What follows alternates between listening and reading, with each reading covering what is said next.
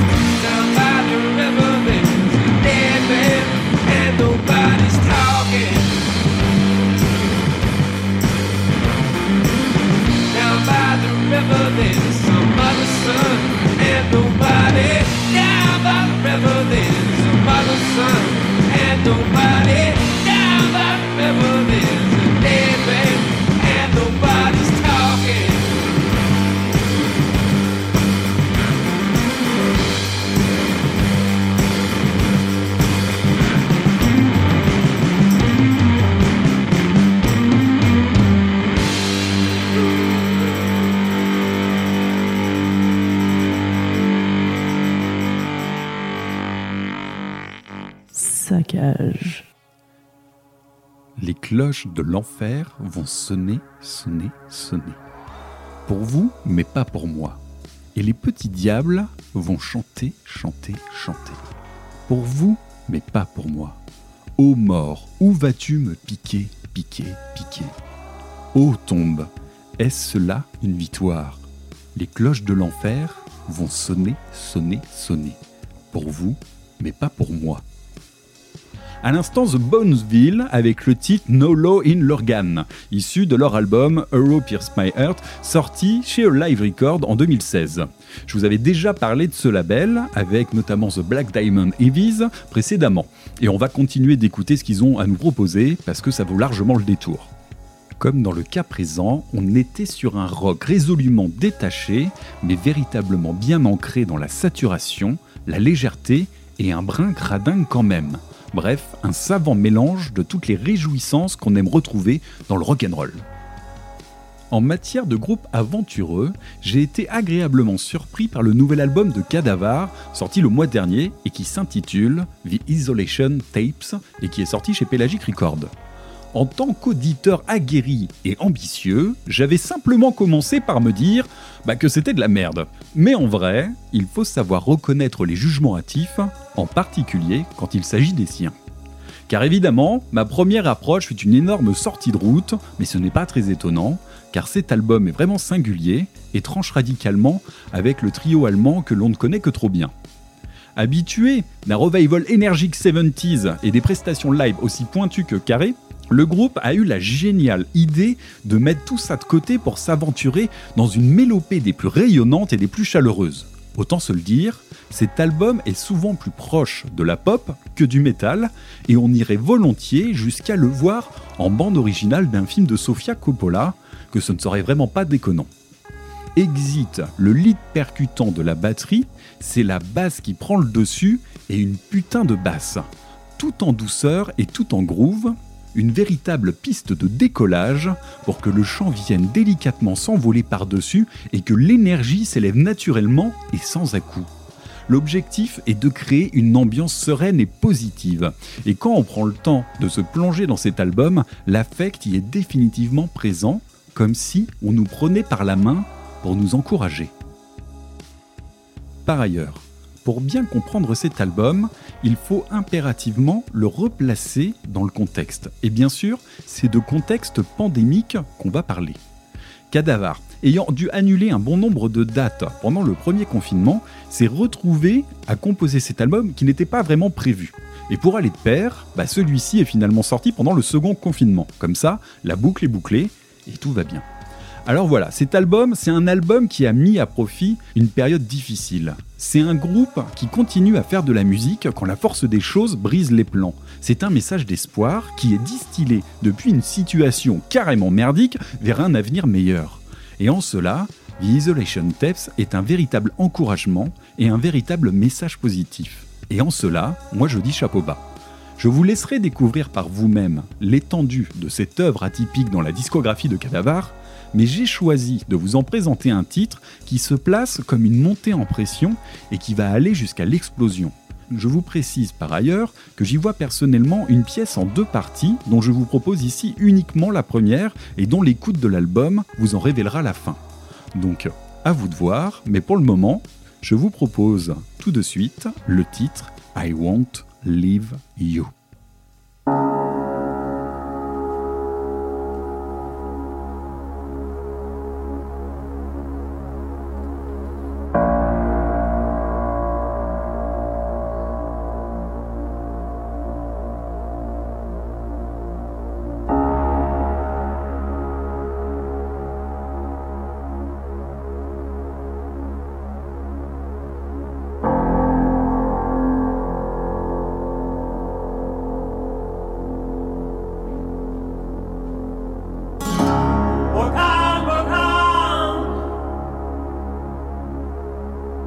sleepless city train.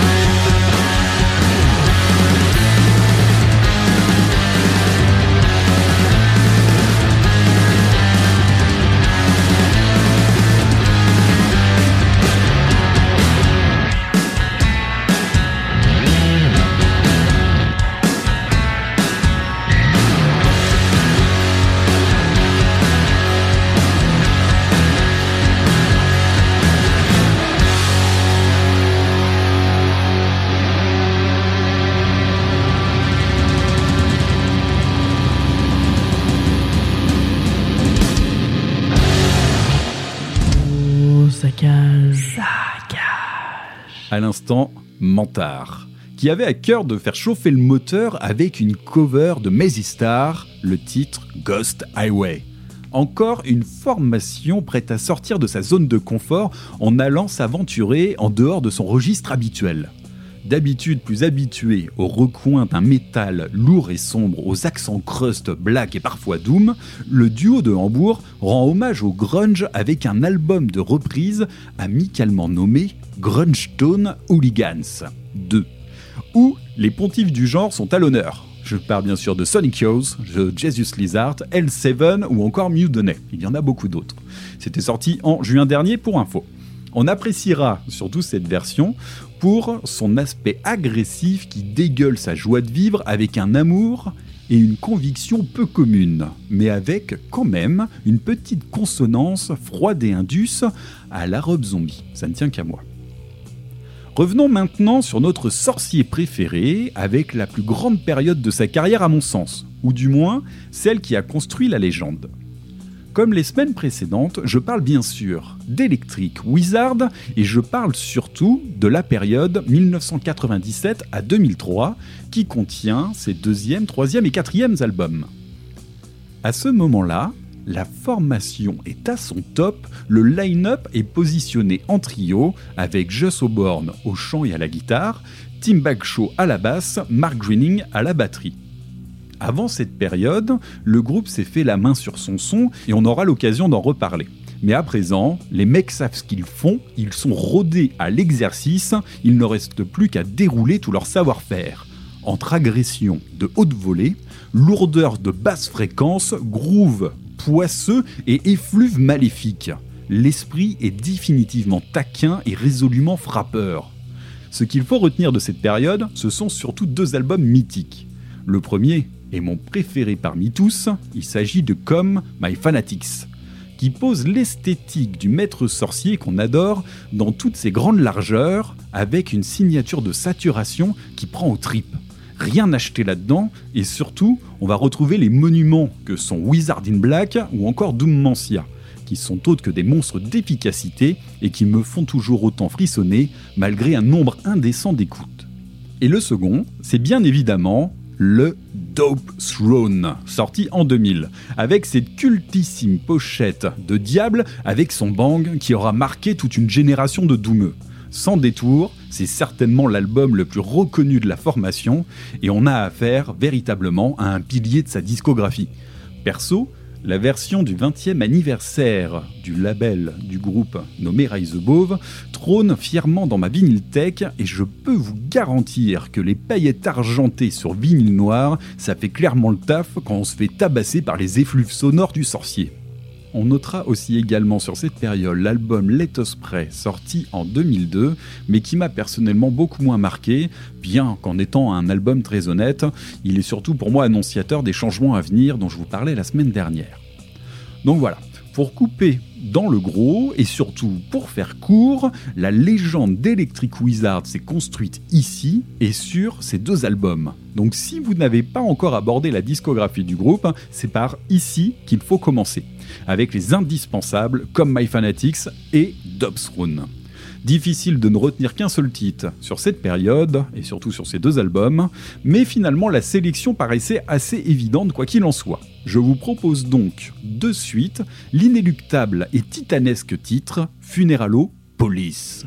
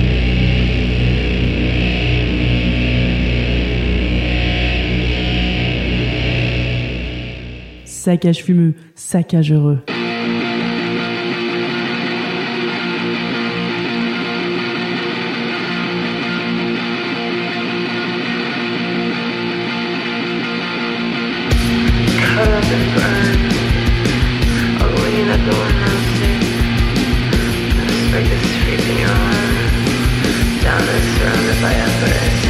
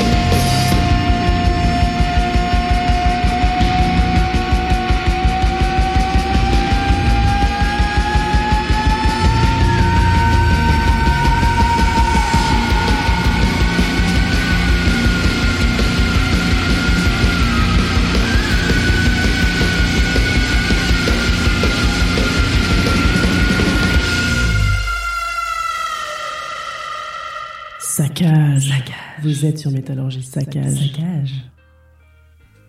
Autre variation de parcours avec Mrs. Peace et le titre Downer Surround by Hoopers, issu de leur premier album intitulé Self Surgery. Il s'agit de la collaboration de Jess Gorey avec la grande Chelsea Wolfe, dont je vous ai passé un extrait il n'y a pas si longtemps que ça. Si le dernier album de Chelsea Wolfe se montrait plutôt propre, mais toujours quand même un peu puissant, on sent qu'elle est revenue au côté brut de la chose avec ce projet, Mrs. Peace.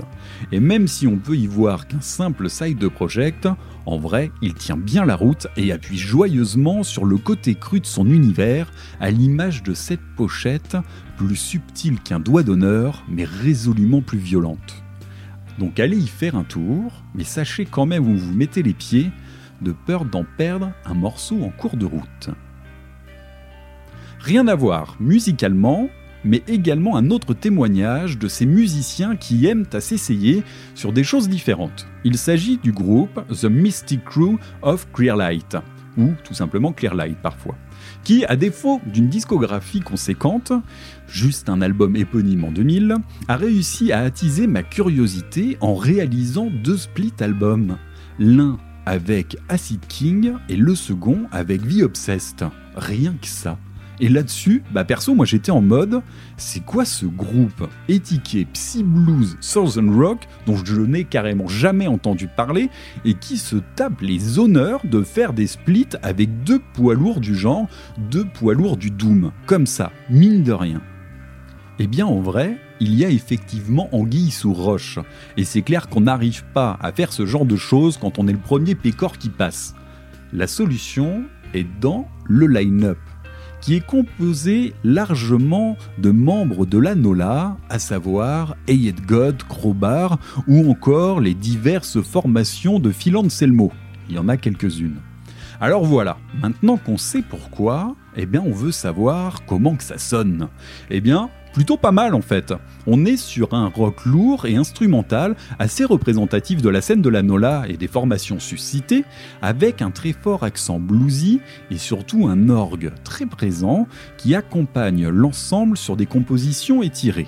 En vrai, bah c'est propre et la dynamique aime à se perdre dans un véritable groove du bayou, donc finalement c'est plutôt intéressant et perso j'adore tomber sur des groupes de ce genre, des groupes inconnus à mon palmarès auditif et surtout audacieux et aventureux. Alors sans plus attendre, je vous propose de suite le titre Trapèze.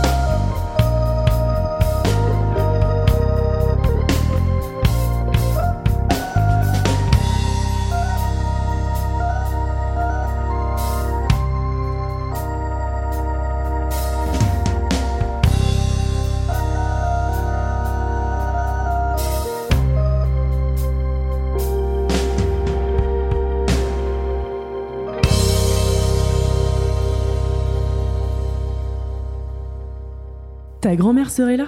Elle te dirait de te sortir les doigts du cul.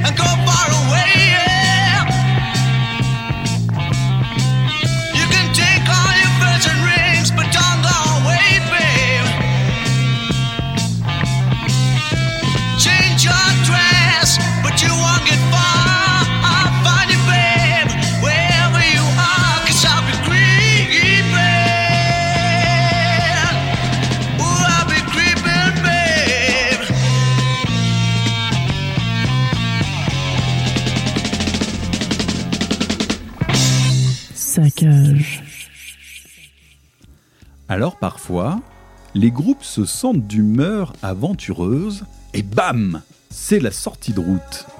C'est vraiment ce qui s'est passé avec le groupe que je viens de vous proposer. Non pas musicalement, car on est sur un album de 1970 composé quasi intégralement de reprises de grands groupes rock de l'époque, Black Sabbath, Deep Purple, King Crimson ou encore Grand Funk Railroad, et à l'instant, c'était le titre I Will Be Creeping, une cover de Free. En vrai, une sortie de route qui vient d'autre part. Et ça, je vais vous dire pourquoi. Elle vient tout d'abord du nom du groupe, qui s'intitule simplement Suck. Ouais, tout un programme. Ensuite, sortie de route toujours par le nom de l'album, qui s'intitule Time to Suck. Ouais, carrément. Double dos, sans concession, les mecs. Quand on aime, on ne compte pas. Il faut en mettre partout. Et enfin, pour achever le tout, et c'est surtout là que le bas blesse, c'est surtout sur la pochette. Et là, bah vous allez devoir taper dans Google le nom du groupe et le nom de l'album pour pouvoir la retrouver. Et j'espère qu'en vrai vous êtes au boulot et que votre patron ou vos collègues vont passer derrière vous à l'improviste. Enfin bon, vous me raconterez. Mais bon, pour revenir à nos moutons, ils ont carrément choisi d'utiliser la photo d'un gamin avec la gueule grande ouverte. Ok, il y a une batterie dans un coin, mais quand même, comment on peut se lancer dans une composition pareille Alors franchement, l'album s'appelle Time to Suck, le groupe s'appelle Suck et tu mets un gamin la bouche ouverte sur la pochette, faut quand même pas déconner. Bref, on est sur une faute de goût quand même de très haut niveau. Alors je veux bien qu'on soit aventureux de temps ou à autre, mais là, faut pas abuser. Enfin bon, c'est peut-être pour ça aussi qu'il n'y a jamais eu de second album de la part de cette formation.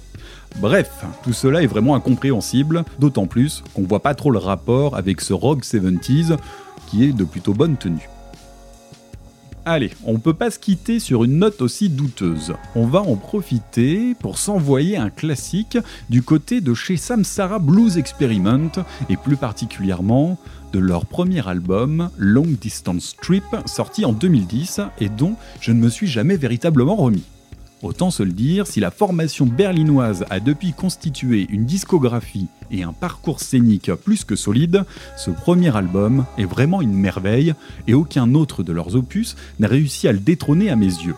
L'énergie et l'atmosphère y sont langoureuses et enveloppantes et c'est toujours avec grand plaisir que j'aime à m'y perdre dans une nouvelle écoute. Il faut juste prendre le temps de laisser dérouler ses compositions pour parvenir à s'en imprégner véritablement, et une écoute superficielle ne vous rendrait pas l'authenticité de cet effort.